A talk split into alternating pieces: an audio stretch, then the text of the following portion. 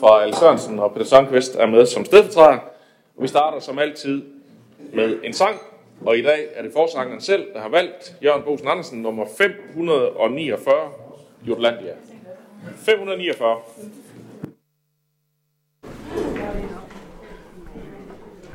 Jeg tænker, der er så meget krig og uro i øh, verden for tiden, så jeg kom til at tænke på 1949. Øh, 49. var i 1949, eller cirka deromkring, da der var krig i Korea. Skibet hed Jutlandia, og det kom vidt omkring, for der var krig i Korea. Udstyret fra kælder til sal, som en fyldende hospital. Hey ho, for Jutlandia, hun kommer som kaldet til slaget. Hjemme er jægeren hjemme fra jagt, og sømanden hjemme fra havet. Når drengene skal i krig, sejler kvinderne forbi på de røde korsmalede skibe. Og lille Marlene synger affiler sen, når de falder på stribe. Kanonerne spiller første violin, Come on, soldier, syng med på melodien. Hey ho, for Jutlandia, hun kommer som kaldet til slaget. Hjemme er jægeren hjemvendt fra jagt, og sømanden hjemvendt fra havet. Hun sejler gennem natten med alle sine børn, levende og døde. Som en jomfru og tapper som en ørn, Jeg går hun krigen i møde. Sygeplejerske på 16 år, til ser soldaterne sov. Hey oh, for Jutlandia, hun kommer som kaldet til slaget. Hjemme er jægeren hjemme fra jagt, og sømanden hjemvendt fra havet.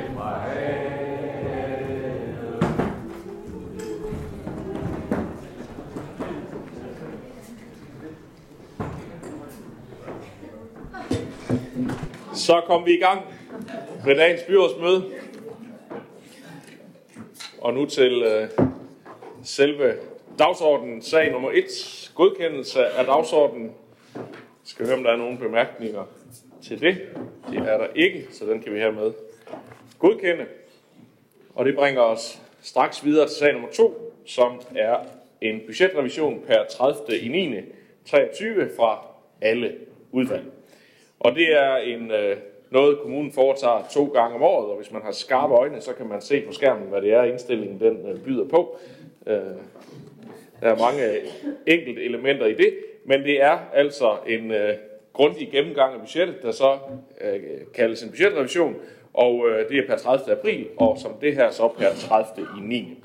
I den her budgetrevision, der er det samlet set sådan, at fagudvalgene søger om negative tillægsbevillinger for 149,3 millioner kroner, øh, og af dette beløb, der forskydes 67,1 millioner til perioden fra 24 til 27, og der reserveres 79,4 millioner til årsregnskabet.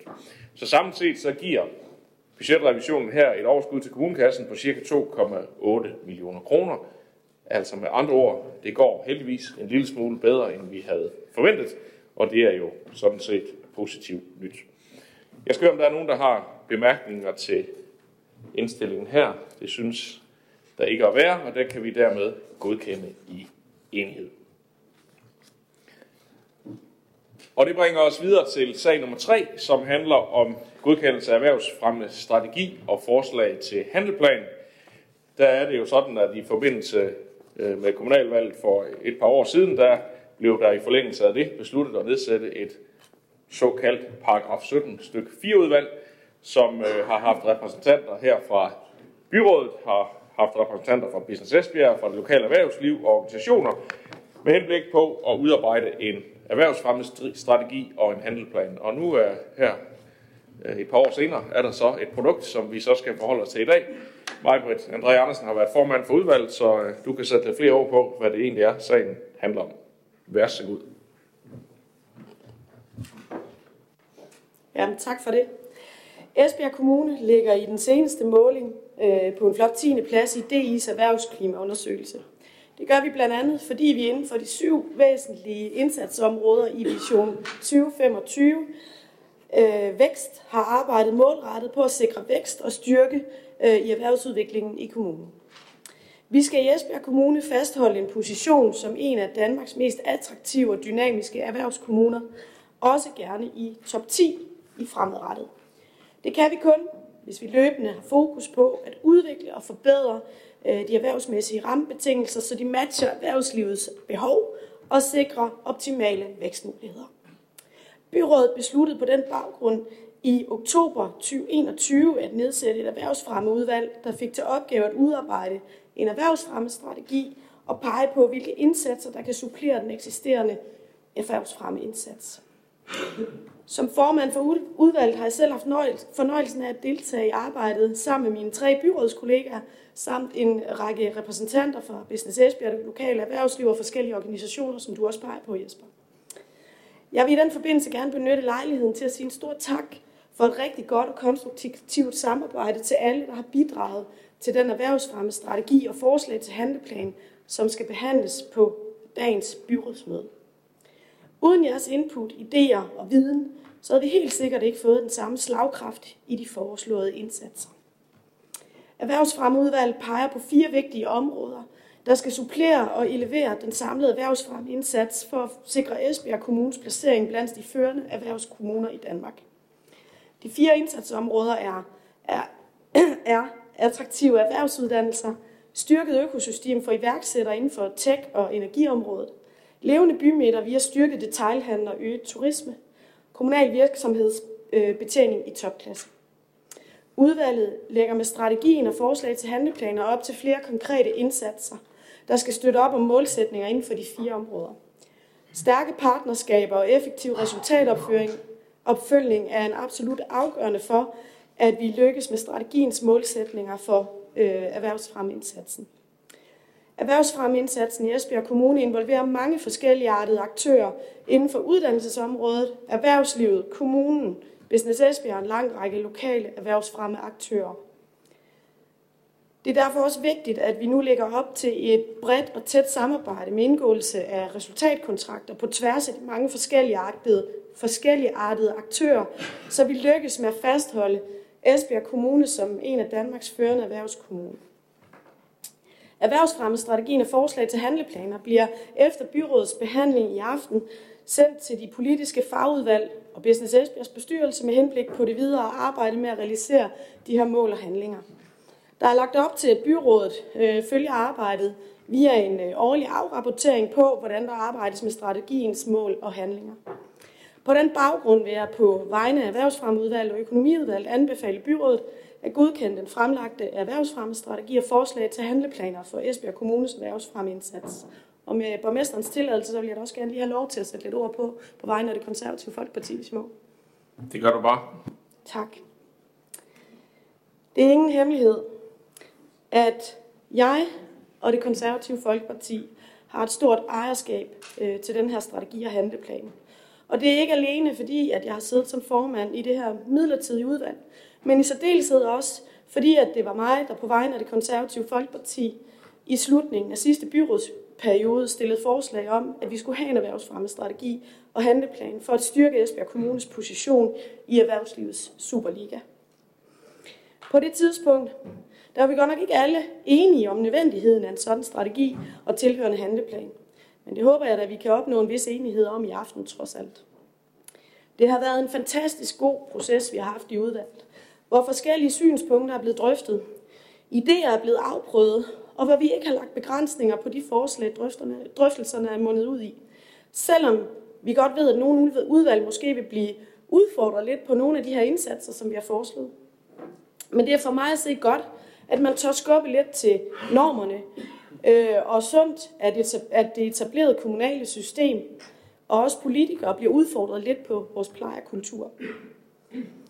Jeg har oplevet et aktivt udvalg, der både har arbejdet seriøst og engageret, hvor vi har udfordret hinanden og hinandens synspunkter, men også hvor vi har lyttet til hinanden i ambitionen om at være fælles om den opgave, vi har været stillet overfor.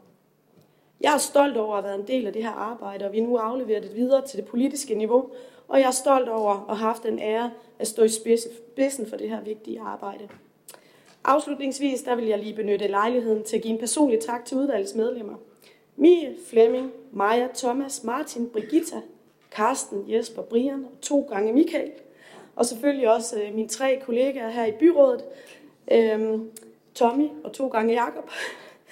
Øh, uden jeres indsats og mange eksempler og forslag, så havde produktet nok ikke haft øh, samme tyngde, som vi ser fremlagt i dag.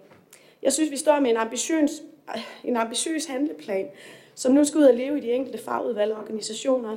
Måske skal noget kvalificeres yderligere, inden det kan sættes i søen. Måske skal andet masseres lidt, inden det kan realiseres. Og måske er der elementer, der ikke kan prioriteres lige nu, men sådan vil det jo altid være med en fremsynet plan. Jeg ser frem til det videre arbejde med handleplanens mange indsatser, og tak for ordet. Selv tak. Så er det Sabrina Bækgrøn. Jeg vil gerne rette sætte, jeg hedder Sabrina Bæk Bartslin. Beklager, det var min fejl. Først og fremmest så vil jeg rigtig gerne takke alle de involverede parter for et gennemarbejdet og detaljeorienteret arbejde med erhvervsfremmestrategien og forslag til handleplan. Erhvervslivet jamen, det er essentiel del af vores samfund. For erhvervslivet er afgørende for vores økonomi og velstand. Både for Danmark i sin helhed, men i særdeleshed også for vores kommune. Derfor er det vigtigt, at vi har en stærk og effektiv erhvervsfremmestrategi på plads, som kan hjælpe vores lokale virksomheder med at vækste, understøtte og fremme opnåelsen af den efterspurgte arbejdskraft, og derved også arbejde for, at vi har de uddannelser, som sikrer den kvalificerede arbejdskraft. Jeg er virkelig glad for, at der bakkes op om en erhvervsfremmestrategi, hvor et af målene er, at andelen af elever i 9. til 10. klasse med bopæl i Esbjerg Kommune, som vælger en erhvervsuddannelse, skal øges med mere end 6% frem til 2030. For vi kan ikke drive vores lands udvikling udelukkende fra et skrivebord. Vi har brug for håndværkerne. Men nu præsenterer jeg med stolthed Nye Borgerlige. Vi er et parti, som har en klar ambition plan for at styrke erhvervslivet i Danmark. Vi mener, at det er vigtigt at skabe de bedste rammer for virksomhederne, så de kan fokusere på at skabe vækst og arbejdspladser. Med denne erhvervsfremmestrategi sender vi et klart signal om, at Esbjerg er en by, som er åben for erhvervslivet, og som ønsker at skabe de bedste betingelser for vores lokale virksomheder. Jeg godkender naturligvis erhvervsfremmestrategi. Tak fordi du Selv tak. Så er det Anne-Marie Geis Larsen. Jamen, jeg vil egentlig ikke uh, sige så meget. Altså, jeg tænker, at det, øh, det giver sig selv, at vi bakker op. Som jeg husker det, nu siger mig, at det var et forslag, konservativt kom. Jeg mener nu, det var noget, jeg kan ikke huske. Jeg mener, det var noget, vi fremsatte sammen. Vi har i hvert fald foreslået, at vi skulle have et udvalg, der arbejder med det her. Øhm, men jeg kunne ikke nå at tjekke det efter, så det må, uh, ja, det, kan, det er muligt at tage fejl. Men det er i hvert fald noget, vi længe har ønsket at bakke op om og har bakket op om. Øh, og det eneste, jeg egentlig vil sige, for jeg synes, det er et rigtig fint arbejde, der er lavet, øh, det var, at man nævner, at øh, vores virksomheder øh, at der skal være en stor tilfredshed med den service, vi leverer som kommune. Og så nævner man blandt andet, hvad hedder det, brugervirksomheder på beskæftigelsesområdet. Og der, øh, der tænker jeg bare, hvis jeg forstår det rigtigt, så er det mange af de virksomheder, eller det er dem, som vi betjener, blandt andet jobcentret øh, med vores service der. Og der vil jeg bare nævne, at, at hvis det er rigtigt forstået, så er der jo en ret høj tilfredshed allerede den dag i dag. Rent faktisk, så ligger vi så højt, at jeg tænker, at man er meget ambitiøs, hvis man vil opleve en stigning år efter år. Så det er jo bare en lille kommentar. Der er faktisk nogle steder, hvor vi i forvejen gør det rigtig, rigtig godt. Men øh, vi bakker op i Radikal Venstre om det, der er lavet. Tak for det. Så er det Jacob Løg. Tak. Øh, tak til Maribel og Andrea for fremstillingen. Man kan sige, at helt overordnet, så øh, sætter vi os selv øh, i, en, i en voldsom situation, når man tænker tilbage på, inden for de sidste 2-3 år er skabt over 3.000 arbejdspladser her i Esbjerg Kommune. Og jeg vil også undlade at gå helt ned i detaljen, fordi jeg synes med respekt for den politiske proces, der nu skal i gang, ikke mindst i Social- og Arbejdsmarkedsudvalget, ser jeg frem til at få nogle rigtig gode drøftelser. Men helt overordnet, så øh, er det godt, og jeg vil også gerne kvittere for det gode og konstruktive samarbejde, der har været herskende i det her udvalgsarbejde i forhold til den her handlingsplan for erhvervsstrategien. Jeg vil gerne takke de implicerede parter, der har været i forløbet, og dem, som blev involveret undervejs, fordi det er jo en kendt skærning, at øh, lige pludselig så stod vi og manglede ekspertviden, og heldigvis skal man ikke så langt væk. Vi øh, rettet henvendelse til Rybner, så altså de kom og berigede os, uden at gå i detaljer, så var det rigtig fint. Jeg glæder mig også til at høre og læse de tilbagemeldinger, der kommer fra de, politi- fra de politiske udvalg. Det der så måske får smil frem, og så alligevel ikke, er også en undren. Fordi i indstillingen står der også, at Business Esbjerg ligeledes skal tage holde sig til handlingsplanen. Men det skal de vel ikke, sådan helt overordnet. Fordi de har allerede den 17. oktober, altså over en måned siden, altså i sidste måned, der er de været ude med en pressemeddelelse, hvor de kvitterede for handlingsplanen, er tæt på at ønske til lykke i Jyske Vestkyst. Ja. Uden at informere vores udvalgsformand eller de øvrige medlemmer, og ikke mindst, at deadline på de her ændringer og rettelser til den her handlingsplan, det var faktisk den 26. oktober. At BE, eller Business Esbjerg, ikke orienterede formanden for erhvervsudvalget inden udsendelsen af pressemeddelelsen, er ikke bare uheldigt. Det er dybt problematisk. Ikke mindst for det fremtidige samarbejde. At undskylde lige nu gør det måske endda kun endnu værre, vil jeg sige, tæt på grotesk. Fordi det vi har lavet, det er det, der hedder partsamarbejde, som er en del af den danske model. Og det kendetegnet ved, at arbejdsmarkedets parter, som Majbert Andrea rigtig nok har sagt, har taget medansvar og i fællesskab har kunne tale sig frem til afbalancerede og ansvarlige løsninger på de her udfordringer, vi står overfor. Og de fire ting har hun jo rigtig godt bekræftet. Hvordan Business Esbjerg har formået at få tilsavn for alle de her virksomheder, de har under sig, det øh, kan man så bare øh, gætte sig til. Det forsøger jeg stadigvæk på. Det holder mig ikke vågen om natten. Jeg må bare sige, at jeg er tæt på at være skuffet. Men øh, det kommer nok en løsning på på et eller andet tidspunkt. Fordi sådan helt overordnet og sådan lidt refleksion, så er samarbejde ikke noget, vi leger. Samarbejde, det kræver tillid og respekt for alle parter. Og jeg håber faktisk, at Business Esbjerg vil tage det her og deres adfærd til efterretning på baggrund af den her sag.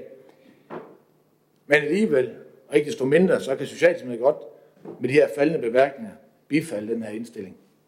Tak for Tak for det. Der er ikke øh, flere på talerlisten, og man kan sige, det er jo, øh, det er jo risikoen, når man har med folk at gøre, der brænder for noget og har taget noget initiativ, at man engang imellem også kommer til at gå for langt eller, eller lave en fejl.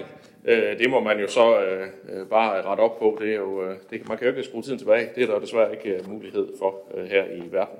Men øh, som der står i indstillingen, så skal Business Esbjergs bestyrelse forholde sig til den her på et tidspunkt, og det har de jo af god grund.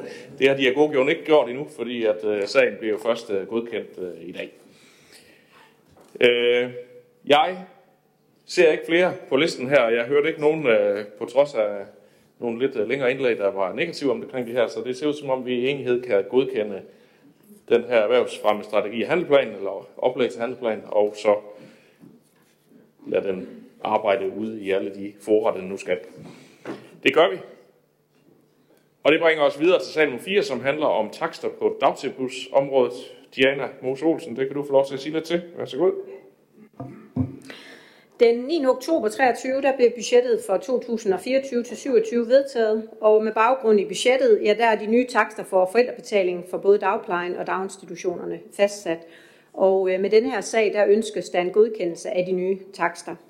I henhold til lovgivningen, der må forældrebetaling maksimalt udgøre 25 procent af de budgetterede udgifter, og de udgifter de opgøres efter gældende lov og bekendtgørelse på området.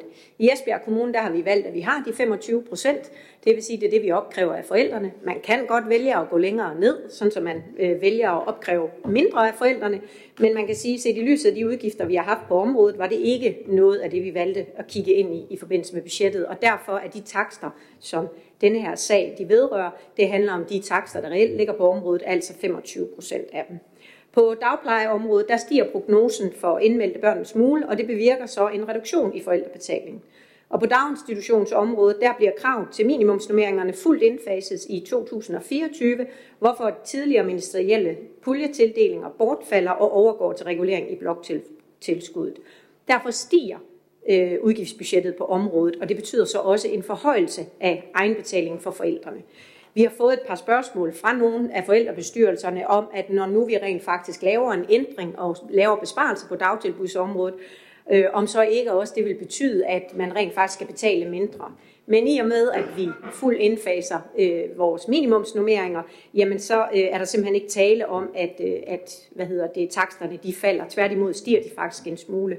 Men det handler om ekstra hænder, der kommer ud til vores børn i vores daginstitutioner.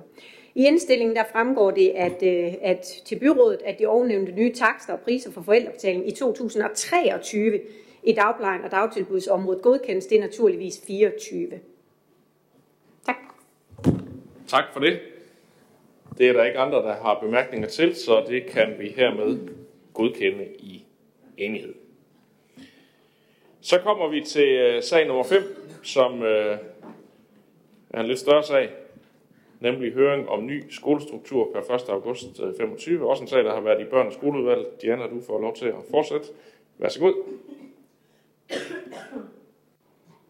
Tak for det. Jamen også her handler det om budgetmateriale, for som et led i udmyndingen af budgetaftalen for 2024-27, der forelægges der nu en sag om det, vi kalder den decentrale skolestruktur, og det er som henblik på en lovpligtig høring. Det, som byrådet skal tage stilling til i dag, det er til forslag til ny skolestruktur, som omfatter nedlæggelsen af de eksisterende skoler og oprettelsen af nye, herunder navne på skolerne, distrikterne, ungdomsklubberne, klub Grådybet og alt klubbernes organisatoriske tilknytning. De procedurer, der kommer til at øh, lægges op til her, de følger kravene i folkeskoleloven om ændring af skolestrukturen. Og samtidig med, så lægges der også op til, at der skal tages stilling til navnet for ungdomsskolen og SSP, forebyggelse og vejledning. Det, som øh, vi valgte at gøre i, øh, i børneskoleudvalget, det var egentlig at øh, undlade at gå ind i øh, de store politiske debatter. Vi har både haft en temadrøftelse herinde i byrådet, vi har haft øh, nogle dialogmøder både med vores øh, ledelser og vores bestyrelser, Øhm, og i den forbindelse er der kommet en smule ind, som har måske lavet nogle få ændringer, men ellers det, der bliver sendt til høring, øh, vælger, har vi valgt i udvalget at lade være med at følge med en hel masse politiske meninger og tilkendegivelser, men i stedet for øh, lægger vi egentlig op til, at vi afventer øh, den høring, der kommer. Og derfor er det eneste, jeg vil sige i dag, det er egentlig, at det, som, som vi indstiller fra børneskoleudvalget og også fra økonomiudvalget, det er, at øh, forslaget om nedlæggelse af de syv skoler og oprettelse af 24 skoler, de nu bliver sendt i høring fra den 21. november og frem til den 21. januar 24. Og det, som den her høring den øh, omfatter, det er, at der iværksættes en lukningsprocedure med henblik på nedlæggelse af Havreskolen, Borskolen, Kosmoskolen, Fortuna-skolen, Signaturskolen, Urbanskolen og Vaderskolen per 31. juli 2024. Og B at der oprettes 24 nye skoler per 1. august 24, bestående af, skal jeg læse dem alle sammen op, eller er det okay? 24 kendte skoler, ja. At de nye skoler navngives med deres nuværende afdelingsnavne, så distriktnavnene fjernes fra skolernes navne. At de nye skolers distriktgrænser, de følger de tidligere grænser fra 2015 og at de segregerede specialundervisningstilbud på skolerne ændrer organisatorisk, altså kun organisatorisk tilknytning fra skolerne til den nye afdeling i børne og kultur, kaldet PPR og special, at Klub Brådybet ændrer organisatorisk tilknytning fra skole til PPR og special, at Ungdomsskolen og SSP Forebyggelse og Vejledning ændrer navn til Ung Esbjerg, at de tre nuværende altklubbers organiseres under samlet ny ledelse, som refererer til skolechefen, og at alt klubberne varetager klubtilskud for skolerne, og det gør de også i dag, Bakkeskolen, Kvavlundskolen og Præstegårdsskolen. Det er blevet godkendt alle dele i børneskoleudvalget og også i øh, økonomiudvalget. Tak for det. Så er det Sabrina Bæk Bartolin. Mange tak. I Nye Borgerlige, der mener vi, at den nuværende skolestruktur i Esbjerg Kommune er forældet og urimelig. Den er forældet, fordi den ikke tager højde for beholdningssammensætning, de nye udfordringer i det 21. århundrede og de individuelle behov og ønsker blandt elever og forældre. Den er urimelig, fordi den skaber ulighed i kvaliteten af undervisning, i adgangen til fritidstilbud, og ikke mindst i forhold til mulighederne for at vælge det specialtilbud og den skole, der passer bedst til ens barn. Nye Borgerlige gik til kommunalvalg med mærkesagen om, at alle skoler skal have deres egen skoleleder eller rektor, kald det hvad man vil. Øh, derfor er vi fra partiets side også af den holdning, at den nye skolestruktur vil gavne alle parter i Esbjerg Kommune. Det vil gavne eleverne, fordi de vil få et bedre læringsmiljø, mere variabel, øh, variation i fagtilbudene, mere Øh, kontakt til andre elever og unge, og mere tid til at fordybe sig i det, de interesserer sig for. Det vil gavne forældrene, fordi de vil få mere indflydelse i deres børns skolegang, mere tryghed i forhold til deres børns trivsel og udvikling, og mere overskud til at støtte deres børn i deres læring. Det vil gavne lærerne, fordi de vil få bedre arbejdsforhold, mere faglig sparring, mere anerkendelse for deres indsats og mere frihed til at tilrettelægge deres undervisning. Naturligvis forudsat, af alle vores skoleledere er kompetente i deres ledelsesstil. Men her, ud over dette, vil lærerne og pædagogerne også opleve, at den ansvarlige skoleleder kan tilkaldes, når de står midt i de vanskelige situationer, hvor der kalder på en akut handling, for skolelederne at stede og tilgængelige på skolerne. Det vil gavne skolelederne, fordi de vil få mere mulighed for at skabe stærk skolekultur, hvor det øh, handlinger har konsekvenser, og hvor de som en integreret del af den enkelte skole kan, ikke kan frelægge sig et ansvar eller betvivle elever, forældre og medarbejderes udfordring. I Nye Borgerlige er vi ikke bange for forandringer. Vi er ikke bange for at tage de nødvendige beslutninger, der vil sikre Esbjerg Kommunes fremtid som en attraktiv, dynamisk og bæredygtig kommune. Vi er ikke bange for at lytte til borgerne, til eksperterne og til vores sundhedsmål. Vi er ikke bange for at sige sandheden, som den er, og handle derefter. Derfor ser vi også frem til at modtage alle høringsvarene, så beslutninger omkring skolestrukturen, ændringerne, kan træffes på et strækkeligt oplyst grundlag. Det er det bedste for Esbjerg, det er det bedste for vores medarbejdere, og det er det bedste for vores børn. Tak for Tak for det. Så er det Ulla Kuhlmann Meyer. Øh, ja, tak. I dag starter 8 ugers høring om skolestrukturen og om skolernes, bestyrelsernes og lokalsamfundets øh, ønsker til deres fremtidige skole. I Socialdemokratiet er vi glade for, at vi vender tilbage til selvstændige skoler. Man siger, it takes a village to raise a child. Og med det menes, at et, menes, at et lokalsamfund, som består af mange kompetente ansatte og et lokalområde, hvor alle tager ansvar. Det er voksne, som er en del af børnenes hverdag. Forældrene, erhvervslivet, foreningerne får en mere central rolle, når beslutninger træffes lokalt. Engagement skaber forandring, og den korte vej fra idé til handling er motiverende for alle, alle elever, forældre, ansatte og også for lokalsamfundet. Ja, forældrenes engagement er ofte afgørende for elevernes succes, både fagligt og socialt. Vi ønsker bæredygtige lokale samfund i hele Esbjerg Kommune, der er præget af fællesskab, lokal uddannelse og dermed fremmer lokal udvikling. Og nu er det nu. I Socialdemokratiet ser vi frem til at læse høringssvarene, hvor skoler måske ønsker at være børnebyer, eller måske noget helt andet, et helt andet samarbejde. Tak for ordet. Tak for det. Så er det Anne-Marie Geis Larsen. Jamen i Radikale Venstre har vi også længe haft et ønske om at få mere selv, eller for selvstændige skoler, og det er jo primært ud fra ønsket om mere nærværende ledelse og også et større ejerskab til den lokale skole. Og derfor så støtter vi også forslaget om at øh, sende den nye skolestruktur i, øh, i høring. Øh, også selvom der er dele af forslaget, som vi er mere begejstrede for, og andre, som vi er mindre begejstrede for. Men vi vil heller ikke gå ind i en længere øh, politisk diskussion øh, nu. For vi ser også frem til at modtage høringssvarene og drøfte det endelige forslag. Og så håber vi bare, at høringssvarene måtte være bare en lille smule mere øh, entydige end det output, som vi har fået fra de dialogmøder, som hidtil, hidtil har været afholdt. Nu må vi se. Så er det Diana Mosolsen igen. Ja, jeg tænker på falderæbet, kan jeg da også sagtens give udtryk for, at SF også har et ønske om at få de her øh, decentrale skoler. Men stille og roligt vil vi også samtidig gøre opmærksom på, at for ikke at forgøjle nogle af de øh, nye skoler, øh, at vi vender tilbage til det, det var engang, så er det jo ikke tilfældet, fordi der handler lidt om, at vi i forbindelse med budgettet jo har vedtaget nogle besparelser. Og de besparelser, dem vedtog vi også i forbindelse med, at vi så os nødsaget til at nedlægge alle de gamle skoler engang, etablere nye skoler, der høstede vi en besparelse. Nu går vi så i gang med at lave decentrale skoler igen, og det kan godt være, at man ikke lige præcis her henter en besparelse, men vi tilbagefører heller ikke de mange penge, som vi sparede dengang. Der er tale om omkring 20 millioner kroner årligt på ledelse, det, det primært jo er gået ud over, øh, det er vores øh, pædagogiske ledelse på SFO og klub.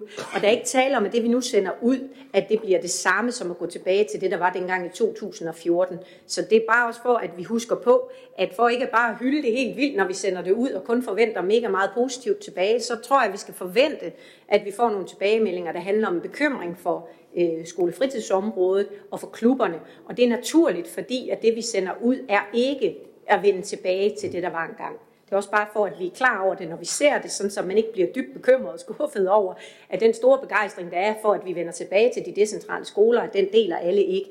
Jeg tror, de deler det, at de bliver selvstændige skoler igen, får selvstændige bestyrelser, Men hverdagen på skolerne bliver ikke voldsomt meget anderledes, end den har været indtil nu. Øh, der bliver nogle selvstændige ledelser, hvor der er distriktskoleledelser i dag. Så det er også mere for at sikre, at vi ikke, at vi ikke, at vi ikke sådan forgøjler lidt det, vi rent faktisk går ind og laver. Det kræver nogle flere penge ud til området. Men tak for opbakningen til, at vi nu sender det i høring. Det glæder mig meget. Yes, fordi det ser det ud til, at der er, og bare lige for at supplere, så øh, er det jo rigtig, rigtig fint, hvis der kommer nogle gode øh, input øh, i forbindelse med den her høringsperiode, fordi vi har jo ikke haft tid til at have en lang og involverende proces, inden vi sender det i høring, som vi nogle gange har. Men fordi vi er lidt presset af den deadline, der hedder inden 1. marts, skal man ligesom have taget den endelige beslutning, jamen så bliver vi nødt til at håndtere de to ting parallelt. Nu sender vi tingene i høring, og så kan vi tage alle de høringssvar, der måtte komme ind, og så kan det jo være, at den endelige løsning ser lidt anderledes ud, end det, der sendes ud i dag, hvis der kommer nogle gode øh, input øh, til det. Så øh, endelig fat pinden, og også hvis, hvis man har nogle idéer, som der måske ikke lige er blevet beskrevet i, i noget af materialet.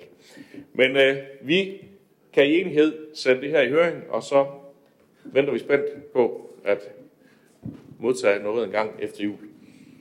Vi har godkendt sagen her i hvert fald.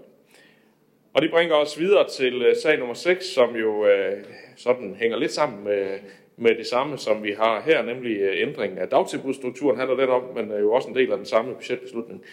Diana, du får ordet igen. Vær så god. Og det samme har sådan set gjort sig gældende her, hvor vi også i børneskoleudvalget, lidt i respekt for høringsperioden, heller ikke er kommet med helt vildt mange politiske udmeldinger på området. Det er igen her en høring, som et led i udmyndningen af budgetaftalen for 24 til 27, der øh, forelægges sag om reduktion af antallet af dagtilbudsområder med henblik på en høring.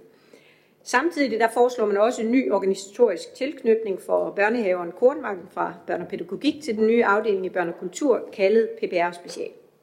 Byrådet skal tage stilling til at sende forslaget om nedlæggelse af de eksisterende syv daginstitutionsområder og oprettelse af fem nye daginstitutionsområder samt ny organisatorisk tilknytning af specialbørnehaven Kornvangen i høring.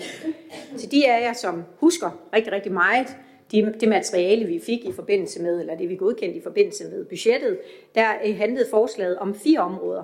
Men allerede i forbindelse med den dialog, som vi havde både med ledelserne og bestyrelserne, der var der en stor bekymring i forhold til at gå helt ned på fire, og derfor øh, plæderede man faktisk kraftigt for, at man i stedet for øh, fire områder øh, valgte at, øh, at, at kun at gå tilbage til fem. Det er jo stadigvæk en reduktion, men det har man faktisk allerede formået at lytte til, sådan så det materiale, der ligger her, af fem områder i stedet for fire. Det er bare for at gøre opmærksom på, at det i hvert fald ikke var det samme materiale, vi så i forbindelse med budgettet, og det synes jeg er godt, at man allerede nu øh, kan sende noget i høring, som, hvor man øh, har lyttet til ledelserne og bestyrelserne.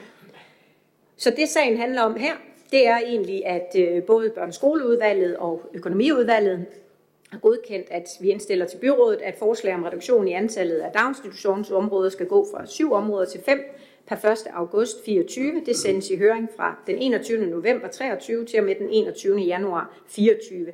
Og høringen den omfatter følgende elementer.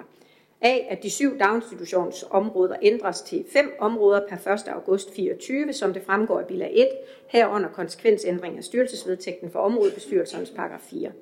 At områderne navngives nordvest, midtvest, midt og øst og syd, at børnehaven Kornvangen ændrer organisatorisk tilknytning fra børnepædagogik til den nye afdeling i børnekultur, kaldet PPR Special. Herunder konsekvensændringen af styrelsesvedtægten for forældrebestyrelsen i særligt dagtilbud i henhold til områdelederens ansvar og opgaver. Tak for det. Det har Ulla Kohmann Maj også en bemærkning til. Ja, tak for ordet. Øh, som, øh, altså Diana har jo så flot øh, fortalt om det hele, så jeg vil kun lige sige, at øh, nu kommer den nye dagtilbudsstruktur jo også i høring, og de syv dag, øh, daginstitutionsområder bliver jo til fem områder. Måske. Og så er det, at Specialbørnehaven Kornvangen får tilknytning til den nye afdeling, PPR og Special. Og nu er der jo så også høring her, og det er jo det, der er rigtig vigtigt. Hvad tænker I forældre, og hvad tænker lokalområderne til det? Er det en struktur, der understøtter kvalitet i institutionerne, i administrationen, og i specialtilbuddet Kornvangen. Det er det, det er det, der er vigtigt, at I kommer med høringssvar om.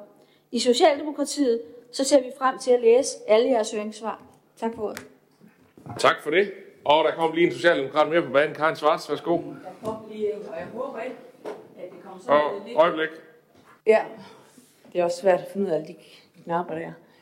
Nej, det er fordi, nu øh, overhaler virkeligheden os måske, øh, Diana, fordi jeg kan huske, at vi her under budgettet, der har vi øh, gået ned fra syv områder rådgiver til fire, og nu hedder det lige pludselig fem.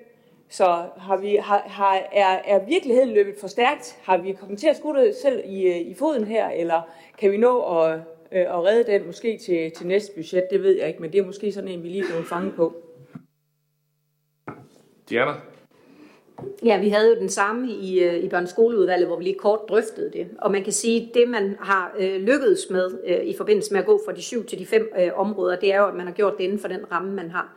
Så det vi i udvalget også gav udtryk for, det var, jamen skulle der være en mulighed for at kigge ind i det nye øh, område, hvor under områderådgiverne ligger, så ville det jo være oplagt at se, om også de kunne komme op på de fem. Men i og med, at det skal ske inden for rammen af den økonomiske tildeling, øh, jamen så er vi nødt til at lige at finde ud af, hvad bliver beskrivelserne rent faktisk? For det er klart, at når man har haft syv områderådgivere og skal gå ned øh, til fem eller til fire, jamen så skal deres opgaver jo også altså, beskrives på ny, og man er nødt til at finde ud af, hvad skal rollen være fremadrettet. Og i den forbindelse, der har vi jo egentlig bedt om i udvalget, at man kigger ind i, er der en mulighed for at, at, at at få en femte også der. Fordi det er jo rigtigt nok, at da vi aftalte det i forbindelse med budgetforledet, så forsøgte vi egentlig at få de ting til at, at øh, hænge sammen. Så vi prøver at kigge på det, men øh, jeg tror ikke, at økonomiudvalget vil være særlig glad for, at vi kommer og beder om en tillægsbevilling, og derfor er vi nødsaget til at øh, kigge på det hen ad vejen. Tak. Karin? Det er bare lige en hurtig lille kommentar, og det er jo fordi, når det er, at der skal ske en anden opgave, varetagelse, den opgave på selvfølgelig man har, så sker der jo tit det, at man rykker væk fra at have hands-on til, at man får så en lidt mere konsulentlignende funktion. Og det er jo den i hvert fald, vi er bekymret for herover også, at man får hænderne væk fra det, det drejer sig om, og så tilbage sådan lidt mere konsulentlignende. Men, men det er jo noget helt andet. Det skal tages i et andet udvalg, så jeg beklager på forhånd, borgmester. Tak. Det er, helt, øh, det er modtaget. Så får de andre sidste bemærkning her.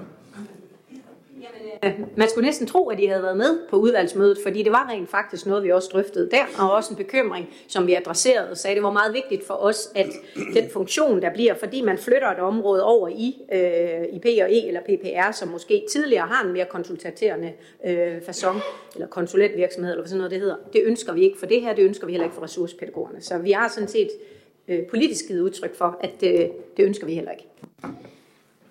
Godt.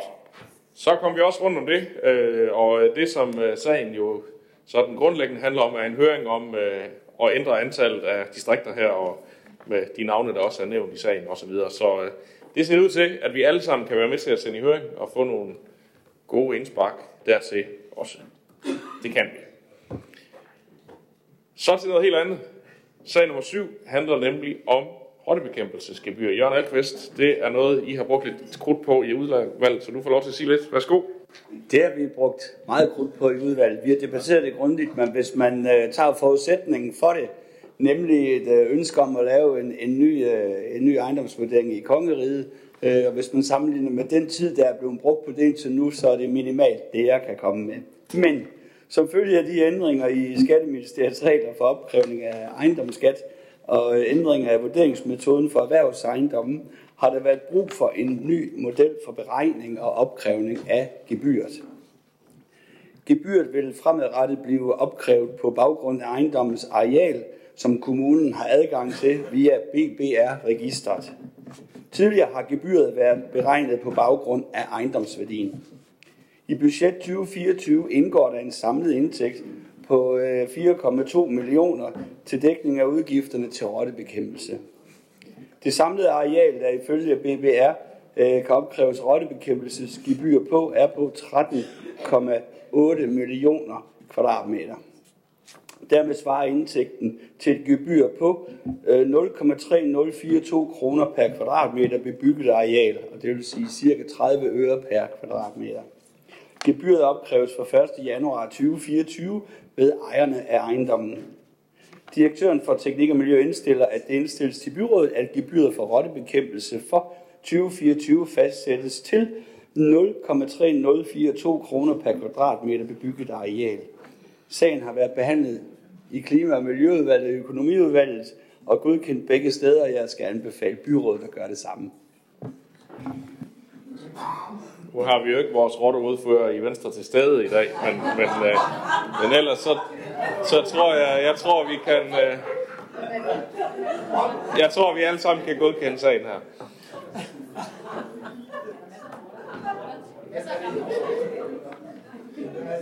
Det bringer os videre til, nu skal I øh, være fokus, fokuseret her, det bringer os videre til sag nummer 8, som øh, er en stor sag. Det handler nemlig om prioritering af ansøgninger om vindmølle- og solcelleprojekter. En sag, der har været både i plan- og byudvikling og klima og miljø, men øh, Jørgen Alkvist har vundet retten til at fremlægge sagen her, så værsgo Jørgen, du får ordet. Tak skal du have. Og det er en større sag, som I kan godt uh, sætte jer lidt tilbage og, og høre godt efter. Øhm, der har været afholdt ansøgningsrunde for nye vedvarende energianlæg, VE-anlæg. Formålet med ansøgningsrunden er dels at skabe en gennemsigtig proces for borgere og opstillere, og dels at altså give det bedste grundlag for at prioritere, hvilke projekter der skal arbejdes videre med. Ved ansøgningrundens afslutning var der kommet 27 ansøgninger. På baggrund af en plan- og miljøfaglig vurdering af de enkelte projektforslag, samt en vurdering af det fremtidige energibehov, har Plan- og Byudviklingsudvalget og Klima- og Miljøudvalget drøftet de forskellige projektforslag. Udvalgets drøftelser ligger til grund for Teknik og Miljøs indstilling om at arbejde videre med syv lokaliteter på nuværende tidspunkt. Ansøgningsrunden er en del af en samlet proces, der omfatter fem faser. I fase 1 vedtog byrådet de nye retningslinjer for, hvordan der skal arbejdes med VE-anlæg her i Esbjerg Kommune. Fase 2 omfatter ansøgningsrunden og en politisk prioritering af, hvilket af projekterne, der skal arbejdes videre med i fase 3. I fase 3 går kommunen i dialog med lokalsamfund og opstiller om mulighederne for vedvarende energianlæg i et givet område. Dialogen skal sikre lokal indflydelse øh, på udformningen af anlæggene og afklare, hvordan anlægget skal skabe mere værdi i lokalsamfundet. Fase 4 er en traditionel plan- og miljøvurderingsproces, som i gang sættes efter en politisk beslutning, og fase 5 er anlægsfasen. Byrådet skal nu afgøre, hvilke projektforslag, der skal gå videre til fase 3. Ved at afholde en ansøgningsrunde sikres det, at alle projekterne kommer til offentlighedens kendskab, og at der kan laves en samlet vurdering og prioritering. Ved ansøgningsrundens afslutning var der kommet som sagt 27 ansøgninger, fordelt på fire vindmølleprojekter, 10 solcelleprojekter og 13 hybridprojekter med både sol og vind. Teknik og Miljø har lavet en plan og miljøfaglig vurdering af de enkelte projekter, og på den baggrund kategoriseret dem som grøn, gul eller rød. Grønne projekter kan ud fra en miljø- og planfaglig vurdering gennemføres. Gule kan ikke umiddelbart ud fra en miljø- og, faglig, og planfaglig vurdering gennemføres, men det vil kræve tilpasninger. Røde projekter kan ikke vurderes til at kunne gennemføres ud fra en miljø- og planfaglig vurdering. Miljø- og planfaglig, der er altså ikke en politisk vurdering over det her endnu. Grønne og gule projekter skal fortsat tilpasses kommunens retningslinjer og de lokale forhold, ligesom overordnede statslige og regionale interesser, kan begrænse udnyttelsen af området til vindmøller eller solceller. For at sikre lokalsamfundene en reel indflydelse på udformning af VE-anlæggene, er det vigtigt, at der udpeges projekter nok til fase 3, så der er et reelt forhandlingsrum. På baggrund af drøftelserne på tværs af de to udvalg, den plan- og miljøfaglige vurdering samt det fremtidige energiforbrug, vurderes det, at følgende projektforslag er bedst egnet til at gå videre til fase 3. Det er Spandemark, Kærbøl Solpark, Jernved, Hjortlund Energipark, Kærbøl Mark, Lundsmark, Vejrup, Hygumvej og Esbjerg Lufthavn. Fase 3 er en dialogfase, hvor der skabes rum for en reel dialog og medindflydelse for lokalsamfundene. Fasen indledes med et borgermøde, hvor det primære formål er at få nedsat en gruppe, der kan repræsentere lokalsamfundet i den videre dialog med teknik, med teknik og miljø og opstiller. De tre parter udgør dialoggruppen for det konkrete projekt og skal i fællesskab se på mulighederne for at opstille et VE-anlæg i området herunder udformning af anlægget. Hensynet til eksisterende værdier og udvekslingsønsker lokalt. Dialoggruppens rolle er at komme med ønsker og forslag, som opstiller kan indarbejde i den endelige ansøgning til kommunen. Fase 3 afsluttes med endnu et borgermøde, hvor den tilrettede ansøgning kan drøftes lokalt. Direktøren for Teknik og Miljø indstiller, at det indstilles til byrådet, at et projekt 11 Lundsmark går videre til fase 3 i 4. kvartal 23. Der indkaldes til borgermøde i området Primo 2024. Projektet opstartes med henblik på at indsamle erfaringer til de næste projekter. 2. Projekt 4 Spandemark og 10 Hjortlund 14 Energipark Kærbøl Mark overgår til fase 3 i anden kvartal i 2024. Der indledes en dialog med Region Syddanmark med henblik på at afklare udstrækning af projektet øh, Esbjerg Lufthavn. Det var punkt 3. Punkt 4. Projekterne Kærbøl, Solpark, Jernved og Vejrup overgår til fase 3, forventeligt i anden halvår 2025. Og 5. De øvrige ansøgere meddeles, at Esbjerg Kommune ikke på nuværende tidspunkt ønsker at arbejde videre med deres projekt. Indstillingen er godkendt i Plan- og Byudviklingsudvalget. Indstillingen er godkendt i Klima- og Miljøudvalget. Øh, beslutningen har, er godkendt i Økonomiudvalget, dog med det forbehold, at øh, liste D tog, øh, tog forbehold for indstillingens 3, og det var Esbjerg Lufthavn. Og jeg overlader så her med sagen til byrådets uh, behandling. Uh, ja. Tak for det. Det er jo en stor sag og en fin redegørelse, og der er flere, der har meldt sig på listen. Den første, det var Jørgen Bosen Andersen. Ja, tak. tak for det. Jamen, øh, overordnet set er vi jo her i Esbjerg Kommune enige i beslutningen om, at vi skal være CO2-neutrale i 2030. Det er sådan ligesom i min verden overskriften for det hele. En af overskrifterne.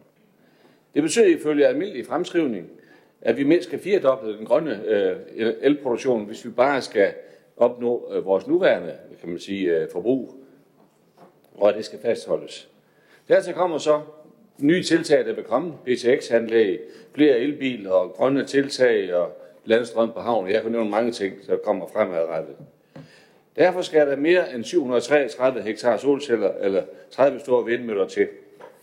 Vi har travlt, hvis øh, vi skal udfase sort strøm øh, så hurtigt som vi vil. Derfor forpligter det, at vi nu kommer i gang øh, med at indstille øh, VE-projekter op, så vi øh, beviser, at øh, Esbjerg Kommune har vilje til handling. I SF kan vi nikke til den plan og vision, vi nu har været i gang med at udarbejde, ja, efterhånden vel de sidste par år, i hvert fald over et år. Vi synes, den er godt gennembearbejdet. I SF har vi de sidste 15 år argumenteret for at få gang i konkrete projekter øh, øh, her med, i, på den boldgade her. I starten, da vi argumenterede for, at øh, for, der argumenterede vi for, at Frederiksberg til at blive, øh, øh, skulle være klimakommune. Og der stod vi faktisk ret alene med sagen her i byrådet. Og det er vi heldigvis ikke længere. Øh, for nu er det nemlig gået op for alle, hvilken vej vi skal gå. Så er der det med processen, som vi nu er i gang med. Øh, formanden var lige lidt inde på det. Det er følsomt emne, når man skal placere solceller og vindmøller i landskabet. Det er nemlig kun et sted, de kan placeres, og det er i vores lokalområder.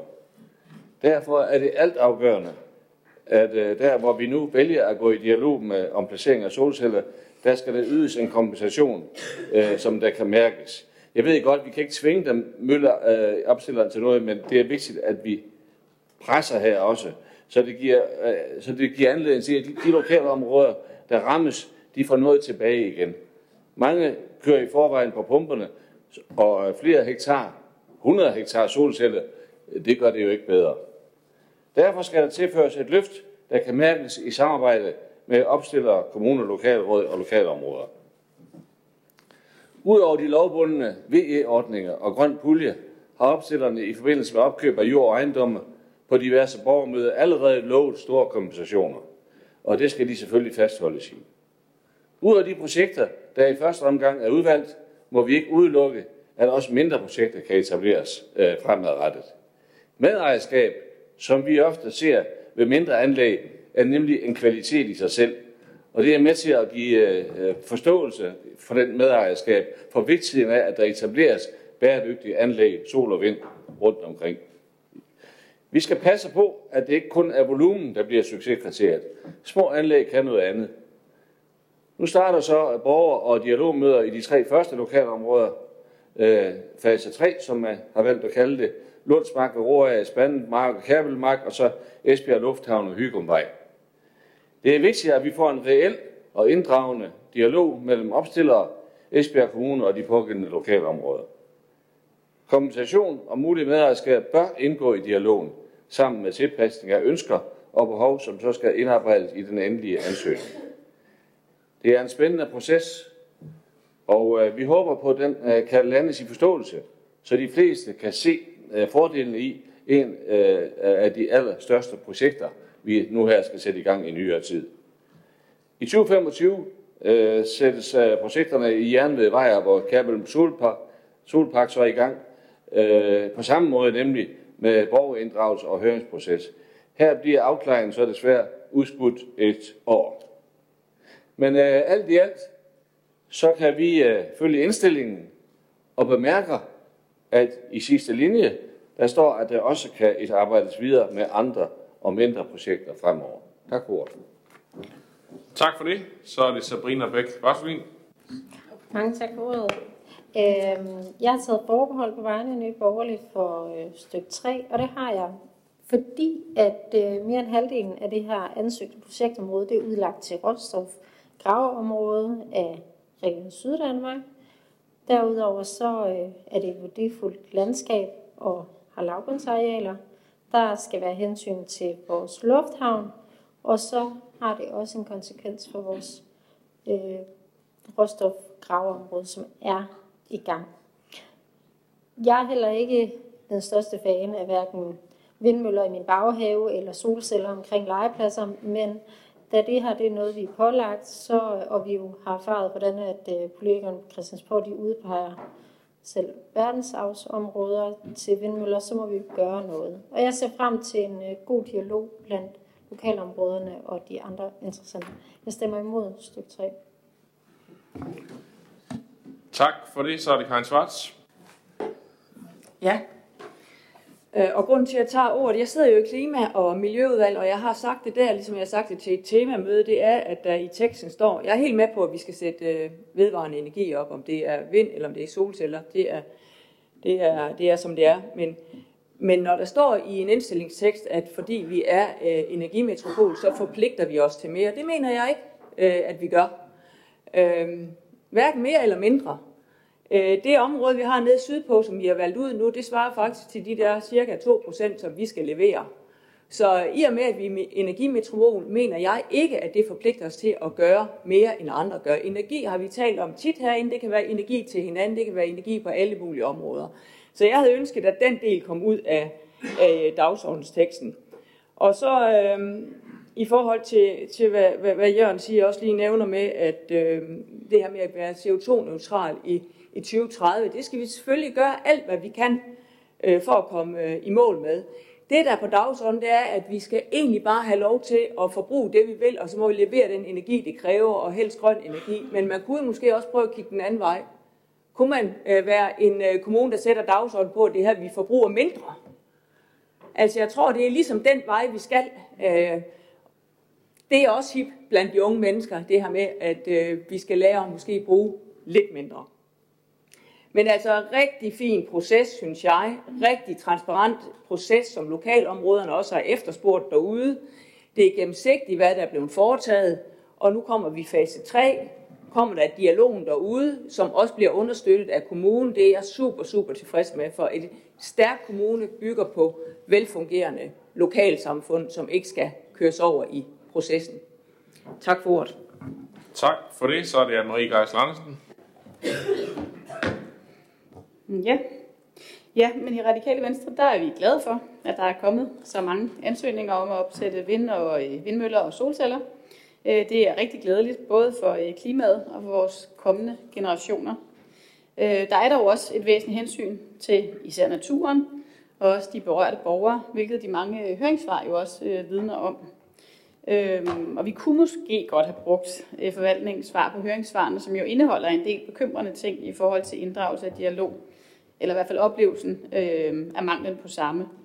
Øh, men de forhold, dem håber vi jo meget på, at der vil være mulighed for at rette op på her i løbet af fase 3, som jo er dialogfasen, som Jørgen også var inde på. Øh, for i dag der giver vi jo blot grønt lys til, at der arbejdes videre med en delmængde af projekterne, hvorefter de så skal rettes til. Så alle, eller i hvert fald flere, forhåbentlig vil kunne se sig i dem. Øh, og først derefter tager vi jo så endelig stilling til, om de projekter, de konkrete projekter skal, skal godkendes, som jeg har forstået det. Og på den baggrund, der kan vi fra Radikale Venstre side øh, godt bakke op om, at parterne arbejder videre øh, med de foreslåede projekter. Og så vil jeg bare tilføje i øh, modsat Karin, så vil jeg sige, så er vi bestemt glade for, at vi går foran som kommune øh, for klimaets skyld, fordi det kun kan gå for langsomt. Øh, og så tror vi rent faktisk også på, at det kan være med til at sætte os på, øh, på landkortet. Jeg oplever ofte og oftere, når jeg kommer for eksempel til Sjælland, at det er noget af det, vi er kendt på. Og det synes jeg kun er klædeligt. Øhm, så det vil vi meget gerne bakke op om. Og så vil jeg bare lige sige til dig, Jesper, at det kan godt være, at I mangler jeres rottefører, men det kan jo ikke passe, at I kan finde en enkelt gammel rotte eller to, som kan supplere. Så. Nej, jeg kan da i hvert fald godt selv supplere lidt på den her sag, øh, uden lige at bruge den reference, du havde øh, og ved at tale også os ind i der i Venstre. Øh, først og fremmest øh, vil jeg sige, at øh, vi skal huske på, og for lige at også tage den bekymring, du rejser omkring øh, involvering og, øh, og inddragelse, at vi har jo sendt et klart signal om, at vi vil sikre lokal opbakning til nogle af de projekter her, og lokal opbakning betyder nødvendigvis ikke, at der ikke må være nogen, der synes, det er en dårlig idé, for det er nok utopi at tro, at man kommer dertil, men vi skal have en involverende proces, og så kan det jo være, at nogle af de her projekter, de ender med at se lidt anderledes ud, når de ender i deres endelige udformning, fordi at øh, der er nogle ting, hvis det bliver justeret en lille smule, så er der måske øh, god opbakning til det. Og det er det, der sker nu. Det har der ikke været meget af, ud over information om, hvad det er for nogle ansøgninger, der har været. Nu kommer processen, hvor kommunen sætter sig foran, så det ikke er enkelte opstillere, der alene Øh, styre, hvad der bliver sagt til hvem og hvornår osv. Så, så det tror jeg er en rigtig, rigtig god proces. Og så vil jeg så øh, også lige øh, kommentere på Karins øh, bekymring om, kunne vi ikke bare øh, forbruge lidt mindre? Jo, det håber jeg, at vi alle sammen kan være med til at spare lidt på energi. Men vi står også i en situation, hvor vi øh, skal have omstillet øh, hele verden øh, fra nogle fossile brændsler til nogle lidt mere bæredygtige alternativer. Og skal vi producere eksempelvis brint, øh, ja, så kræver det en masse strøm. Det ligger vi fantastisk godt her hos os, og derfor er der også brug for en masse strøm til det. Så det strømforbrug, vi ser ind i i dag, det kan godt blive meget større, inden vi bliver færdige med det her, men, men det er jo en del af den samlede øh, løsning. Staten har udpeget rigtig mange områder til, øh, til nogle øh, energiøer på land, tror jeg, de har benævnt det. Der er ikke nogen i Esbjerg Kommune med, det er jeg rigtig, rigtig glad for, og jeg tror, det er et udtryk for, at vi har kørt en god proces her, hvor nogle af de opstillere, de har følt sig øh, lyttet til, og, og de har kunne byde ind med deres øh, konkrete projekter, vi har forholdt os seriøst til dem, sådan at vi selv kan styre processen, så det ikke kommer et eller andet statsligt øh, greb nedover, der siger, her skal der bare være en vindø, koste hvad det vil. Det øh, giver lidt udfordringer nogle steder i landet, tror jeg, i den kommende tid. Vi har heldigvis stadigvæk Øh, Øh, hånden på rettet og kan styre processen selv, og det tror jeg sådan set er til alles øh, bedste. Og jeg håber også, at vi ender med at få nogle gode projekter, og også øh, der leverer rigtig meget grøn strøm til både til Esbjerg Kommune, men også til resten af Danmark, når vi, når vi kommer igennem den her proces. Yes, der er flere på listen, og den næste er Dino Slimovic. Tak for ordet. grøn energi er klodens fremtid, Danmarks fremtid og ikke mindst Esbjerg Kommunes fremtid. I Esbjerg Kommune er vi nødt til at bidrage med vores del af den grønne omstilling på landsplan. Derfor er jeg super glad for, at vi har fået hele 27 indkommende projekter, hvor vi i Plan- og Byudviklingsudvalget og Klima- og Miljøudvalget har peget på de fem af dem som potentielle placeringer for de kommende VE-anlæg i Esbjerg Kommune, og som i 2030 skal hæve vores totalproduktion af strøm til 970.000 MW. Det afgørende for os i det konservative Folkeparti har i denne proces været, at der har været transparens, og at de udvalgte projekter er placeret geografisk bredt i hele kommunen, så det ikke kun er en bestemt del af kommunen, der bidrager, men at alle giver lidt areal til den grønne omstilling, som er til gavn for os alle. Derudover har det også været vigtigt med forudgående lokal opbakning, for det er vigtigt med en fælles forståelse af nødvendigheden for at nå vores mål i, den, øh, i forhold til den grønne omstilling. Vi kommer uden tvivl til at følge processen nøje, for i næste fase bliver den mere konkrete del, hvor dialogen med lokalområdene bliver konkretiseret, og hvor udformningen af de forskellige VE-projekter skal udarbejdes så der kommer en god inddragende proces med medindflydelse for borgerne. I det konservative Folkeparti mener vi, det er vigtigt, at vi handler for at nå vores mål om CO2-neutralitet i 2030, og derfor bakker vi naturligvis op om indstillingen. Tak for det. Så er det Hans Erik Andersen. Jeg vil gerne øh, opfordre de to tekniske udvalg øh, til at behandle de nye lokalplaner, som sendes ud ved VE-projekterne, til at præcisere, hvad man mener med lokal opbakning til VE-anlæg, da jeg mener, det står meget upræcist i den fremstilling af sagen, inden der bliver sendt ud til høring på de kommende lokalplaner med VE-projekterne, så alle lokale områder behandles ens i processen, som kommer til at forløbe over de næste år. Så skal områderne så, så, så lokalområderne kan vide, hvordan de skal blive behandlet disse sager. Tak for det. Så er det Jørgen Alkvist. ja, tak. Jeg kom lige til at...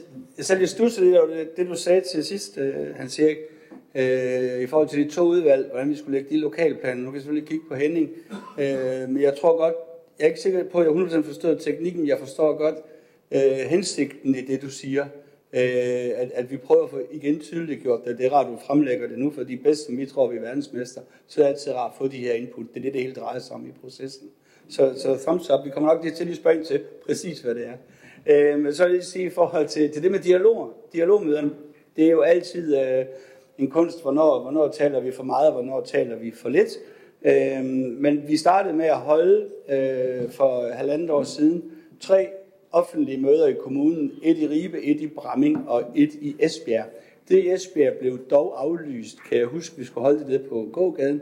Det blev aflyst på grund af storm den dag, så aflyste vi det. Men efter de tre informationsmøder, der havde vi, øh, der havde vi informationsmøder med samtlige, med samtlige lokalråd i Esbjerg Kommune, hvor vi fremlagde planerne, hvad var det, vi så, og hvad er det, vi ser ind i. og vi var på turné. der er lidt i byrådsalen i dag, kan I høre. og øh, dialogmøderne, dem fortsatte vi så, øh, da vi var, øh, havde dialogmøder med økonomiudvalget og de samme lokalråd. Der havde vi så på som punkt, nyt fra VE, og hvordan går det på side, og hvad fortsætter på side. Så der var det så øh, tredje møde og anden gang med, øh, med lokalrådene. Og nu lægger vi så op til, at der kommer en ny omgang med lokalrådene, øh, hvor de så hjælper os med at udpege, hvem de vil have med i de der forhandlingsudvalg. Så spørgsmålet er, hvornår nok. Jeg står inden for det antal øh, dialoger, vi har haft, øh, og alle de mange henvendelser, vi har haft. Øh, det har været med til at give den her gode proces. Og så kan jeg ikke lade være med anden at give Jesper Frost ret i, hvor er det dog dejligt, at staten har blandet sig udenom placering af vejanlæg i Esbjerg Kommune. Altså jeg var sprunget i luften, hvis de var kommet med det, med udgangspunkt i respekt for det arbejde, kæmpe arbejde, vi har lavet i udvalget. Og vi har virkelig drøftet tingene i lang tid. Det er også derfor, at vi i fællesskab kan begynde at bakke op om de her ting. Så, så det havde været fuldstændig utidigt, hvis nogen var kommet og sagt, nu kan vi gøre det bedre, end det arbejde, I faktisk har brugt næsten to år på. Så, så jeg er helt enig, Jesper. Den. Tak for det. Jørgen Bosen Andersen. Ja, øh, Karin, øh, jeg er enig med, at der er rigtig mange ting, og vi, jeg tror, at vi er sådan set enige på rigtig mange områder. Men øh, der er noget, som jeg, du lige sagde før, altså med, at vi kommer til at bruge øh, mindre el fremover. Det, det, det, det tror jeg sgu. Selvom vi sparer, så tror jeg alligevel ikke, det vil komme til at ske. For du må med, at øh, øh, elsker skal jo sådan set bruges til det hele. Det skal bruges til at udfase alt den sorte strøm, og så skal vi lære at producere grøn strøm med el. Og derfor kommer vi altså til at bruge, der bliver faktisk kun el, vi skal bruge fremadrettet. Og så kan det være, at vi skal bruge brint også, men det skal vi også bruge el til at fremstille. Så jeg tror ikke rigtig på, at vi kommer til at bruge mindre el. Men du har ret i, vi skal lære at spare på de ting, vi bruger, lige meget hvad det er for noget. Og så han siger, jeg forstår ikke de spørgsmål. Det siger, men det går du kan det gøre. Så derfor, det var bare det, det jeg lige ville sige. Tak, så er det Karin Svarts.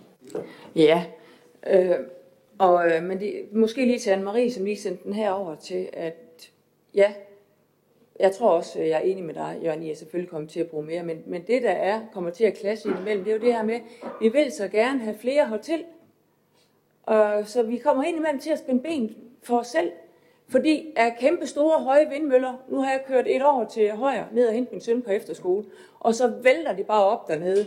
Nej, jeg vil ikke bo i det område. Vil jeg flytte dertil? Nej. Så indimellem så skal vi lige tænke på, er det noget, der trækker nogle folk hertil? Eller kan vi lave det lidt mere smart? Så jeg vil bare være bekymret for, i min kommune, i vores kommune, at vi der måske får stillet så meget op, at der ikke er nogen, der ønsker at flytte hertil, fordi man ikke kan bo et sted uden at blive generet af det.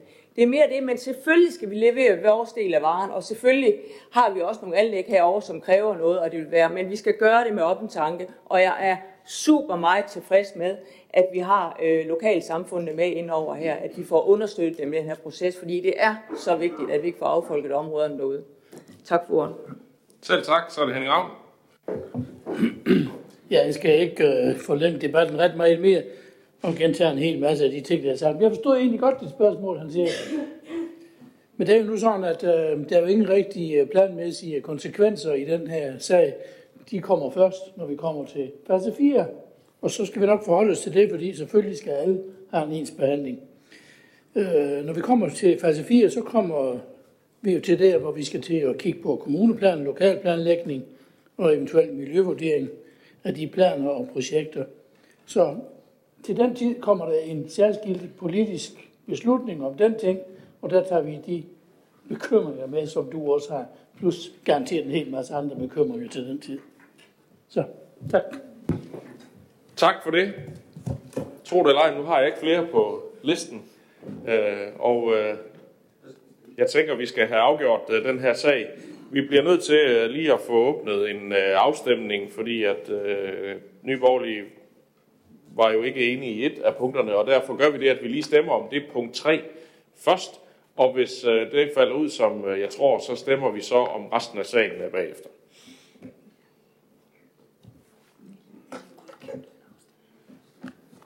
Og jeg bliver lige visket i ørerne, at det godkender vi uden afstemning, fordi det har vi alle sammen enige i, altså de fire andre punkter. Vi stemmer her om punkt 3, og der mangler vi lige at få en enkelt stemme. Jeg ved ikke, om uh, han, uh, han uh, har ikke adgang til systemet lige her, så uh, han stemmer for. Uh, dermed er der 30, der har stemt for, og en imod. Uh, punkt 3, og så godkender vi uh, resten af sagen, punkt 1, 2, 4 og 5, uden afstemning og i enighed. Godt. Så langt, så godt. Det bringer os videre til sag nummer 9, som handler om en endelig vedtagelse af en kommuneplan, ændring og en lokalplan. Henning Ravn, det har plan- og byudviklingsudvalgets område, så du får lov til at sige lidt til den. Værsgo. Ja, det gør jeg jo gerne, fordi vi er nemlig i Esbjerg i den heldige situation, at der er rigtig, rigtig meget efterspørgsel efter erhvervsjord. Knap så godt er det, at vi rent faktisk ikke har større ledige erhvervsarealer PT, hverken i Måle, i Velbæk eller Kærsing. Og det er bare så vigtigt, at vi har arealer til rådighed, så vi kan leve op til den efterspørgsel, der er her, og helst her og nu. Og netop den her sag handler om at skaffe nogle erhvervsarealer. 210 hektar, både øst og vest for motorvejen ved Esbjerg Nord. Det areal det er tænkt udlagt til tung industri, til arealkrævende og strømforbrugende erhverv, fordi området med motorvejs og elnet i nærhed er velegnet til. Også hensyn til jordbaserende i området var jo tungt, så de kan få en afklaring. Så det er også en vigtig ting ved, at vi får det her godkendt. Lokalplan og kommuneplanændring med tilhørende miljørapport har været i fire ugers offentlig høring, og i den periode indkom der syv høringssvar. De kom fra Vejdirektoratet, de kom fra Sydvestjyske Museer, fra Miljøstyrelsen, fra Stiftet og fra N1. Og så var der to fra borgere. Der har i hele planarbejdet været dialog og samarbejde med de forskellige myndigheder, herunder blandt andet også Vejdirektoratets planer om en shunt ved motorvejsfratkørslen.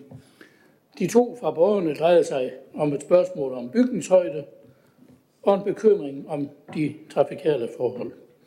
Det har ikke givet anledning til ændring i høringsmaterialet i det, der er taget højde for.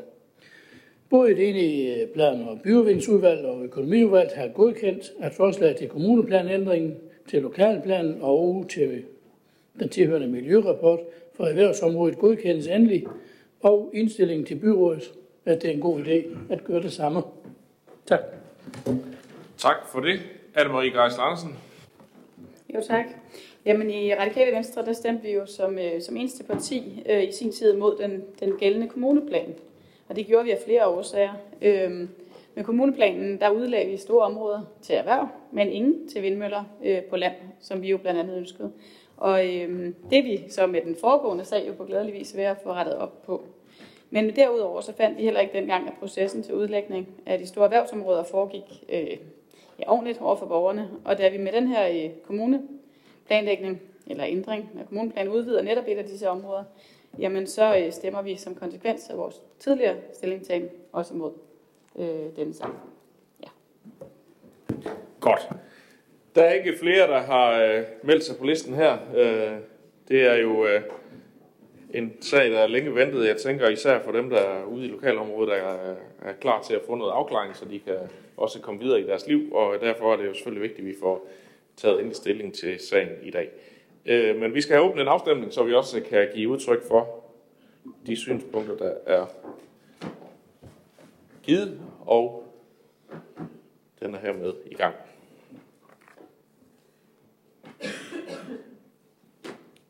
Og dermed er sagen godkendt 30 stemmer for, en imod, og dermed kan den plan så godkendes, eller er godkendt og kan offentliggøres.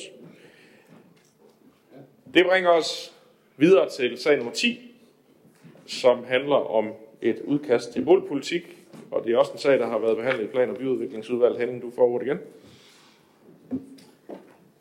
Og øh, det er så endnu en sag, som jeg faktisk er rigtig glad ved at få lov til at fremlægge her.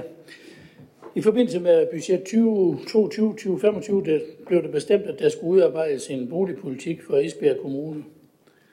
Og det har der været et omfattende arbejde i gang med, gennemgang af datasæt, forskning, eksempler fra ind- og udland, og ikke mindst interessant inddragelse. Ligger, og nu ligger der så et udkast til en boligpolitik fra 2024 til 2034, klar til at blive sendt i offentlig høring. Boligpolitikken består af fire temaer. 1. Aktivitet og ambitioner. 2. Boliger til alle aldre og livssituationer. 3. Fællesskaber og partnerskaber. Og 4. Bæredygtig og klog udvikling. Og disse fire temaer de udmyndter sig i 10 målsætninger, der dækker alt lige fra boligtyper og socialt bæredygtige boligområder til miljø- og bygningskultur.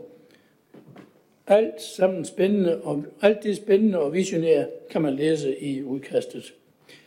Til forslaget hører også en spændende øh, baggrundsnotat og rapporten fra ord til handling, der nøje beskriver de 10 målsætninger. Boligpolitikken har været, været præsenteret i samtlige udvalg, og alle de gode input, der er kommet ud her, er også indarbejdet i udkastet til boligpolitikken. Boligpolitikken vil, når den efter høringsfasen er godkendt, være fundamentet for fremtidig planlægning og boligprojekter af enhver art. Altså vil det stå klart for alle, hvilken retning vi ønsker at gå i Esbjerg Kommune. Nu har der jo været meget øh, ros til både det ene og det andet i dag, så her vil jeg også godt lige have lov til at rose det store arbejde, der ligger til grund for dette udkast til en boligpolitik. Plan- og byudviklingsudvalget har enstemmigt godkendt udkastet til boligpolitikken, at det skal sendes i fire øh, ugers offentlig høring, og økonomiudvalget har fornuftigvis gjort det samme, og så indstiller vi også til byrådet og bakker op om det. Tak. Tak for det, Hans Erik Møller. Ja tak. Jeg vil øh, også ligesom øh, Henning øh, rose det her udkast til boligpolitikken, som jo så rigtig har været rigtig længe undervejs. Vi har haft rigtig mange gode møder om det. Vi har haft temamøder. Jeg synes virkelig også, at man har fået ejerskab til den her boligpolitik. Og øh, som Henning også siger, den har været i øh, samtlige fagudvalg, og jeg synes, det er rigtig flot, øh, at man har indarbejdet så meget fra de enkelte fagudvalg. Det øh, lige fra kommunale øh, øh boliger. Øh, vi ved jo, at Jørgen Jørgen Heibergs Allé, det er ved at blive udfaset. Det er øh, i forhold til hjemløsstrategien med Housing First, og det er socialt udsatte, det er grøn og alt muligt andet. Jeg synes, det er et rigtig, rigtig, rigtig flot stykke arbejde. Og så vil jeg også rose forventningen på, at de arbejder så bredt, som de har arbejdet. Fordi vi har sådan set haft mange debatter, hvor vi siger, hvad står der så i seniorpolitikken? Der ind i ældrepolitik? Men man har virkelig været alle politikere, altså politikere, vi har igennem, så man har fået en rød tråd i det, så det hele det hænger sammen. Så rigtig øh, flot arbejde, som vi i hvert fald skal takke meget for, og jeg glæder mig også til at se, hvad der sker i høringsperioden nu. Tak for det. Tak for det, så er det Anne-Marie. Ja, men i Radikale Venstre, der synes vi også, det er et stort og grundigt og også inddragende stykke arbejde, som, øh, som der er lavet. Og vi er også glade for de ændringer, som øh, forvaltningen har lavet på baggrund af de drøftelser, vi har haft i, vores, øh, i fagudvalgene. Øh, det gælder eksempelvis, at bæredygtighed i forhold til materialevalg og også tiny houses, det har fået større fokus. Ligesom at trafikale knudepunkter nu tænkes med, når boligmassen skal udvides. Sidstnævnte, det er dog kun nævnt i forhold til socialt udsatte, det her med knudepunkter. Øh, og selvom jeg kom med forslaget i Socialudvalget, så var min tanke dog, at de trafikale knudepunkter generelt skal tænkes ind, når vi udvider øh, boligmassen øh, om muligt. For vi er allerede voldsomt udfordret, øh, både i region og kommune, øh, når det handler om at sikre et tilstrækkeligt udbud af kollektiv trafik, ikke mindst i de mindre befolkede områder. Og derfor så bør vi i min optik generelt tænke mere i knudepunkter, når vi øh, byudvikler.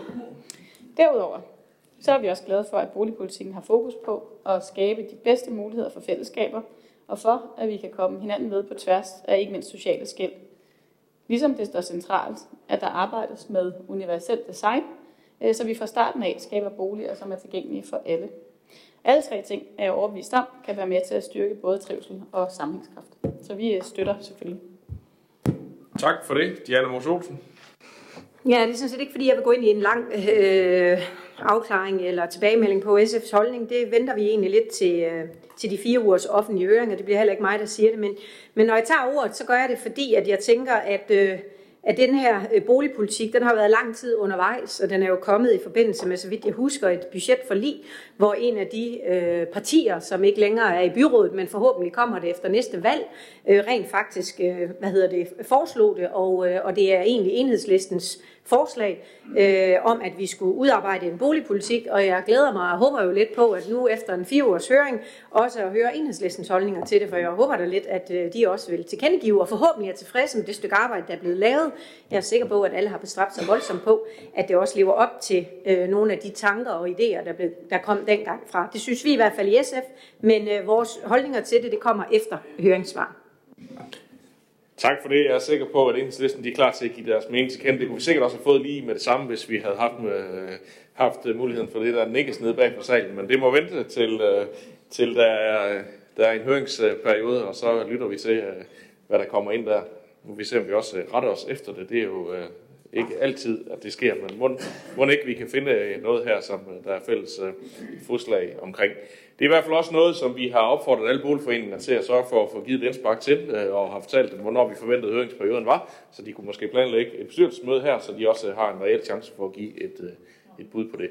Så øh, det håber jeg, at vi får mange input tilbage, så vi kan kvalificere det yderligere og få vedtaget en boligpolitik endelig. Nu sender vi det i hvert fald i høring i enighed. Og så når vi til den sidste sag på den åbne dagsorden. Det er jo en opdatering af delegationsplaner for Social- og Arbejdsmarkedsudvalget og Sundhed- og Omsorgsudvalget, og det håber jeg, at Jacob Lykke vil sige lidt til. Det vil han kan se. Jeg skal prøve at begrænse mig. I øh, Social- og Arbejdsmarkedsudvalget, og ikke mindst Sundhed- og Omsorgsudvalget, er vi blevet opmærksom på, at der var behov for en præcisering af udvalgenes delegationer, som man kalder det for, omkring boligændringer efter servicelovens paragraf 116.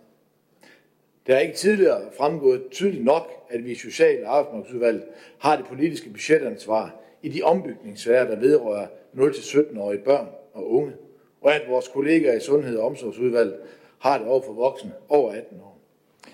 Det har vi hermed fået bragt i orden med de foreslåede ændringer til delegationsplanerne, der er beskrevet med denne sag, og så håber jeg, at byrådet vil bakke op om den indstilling.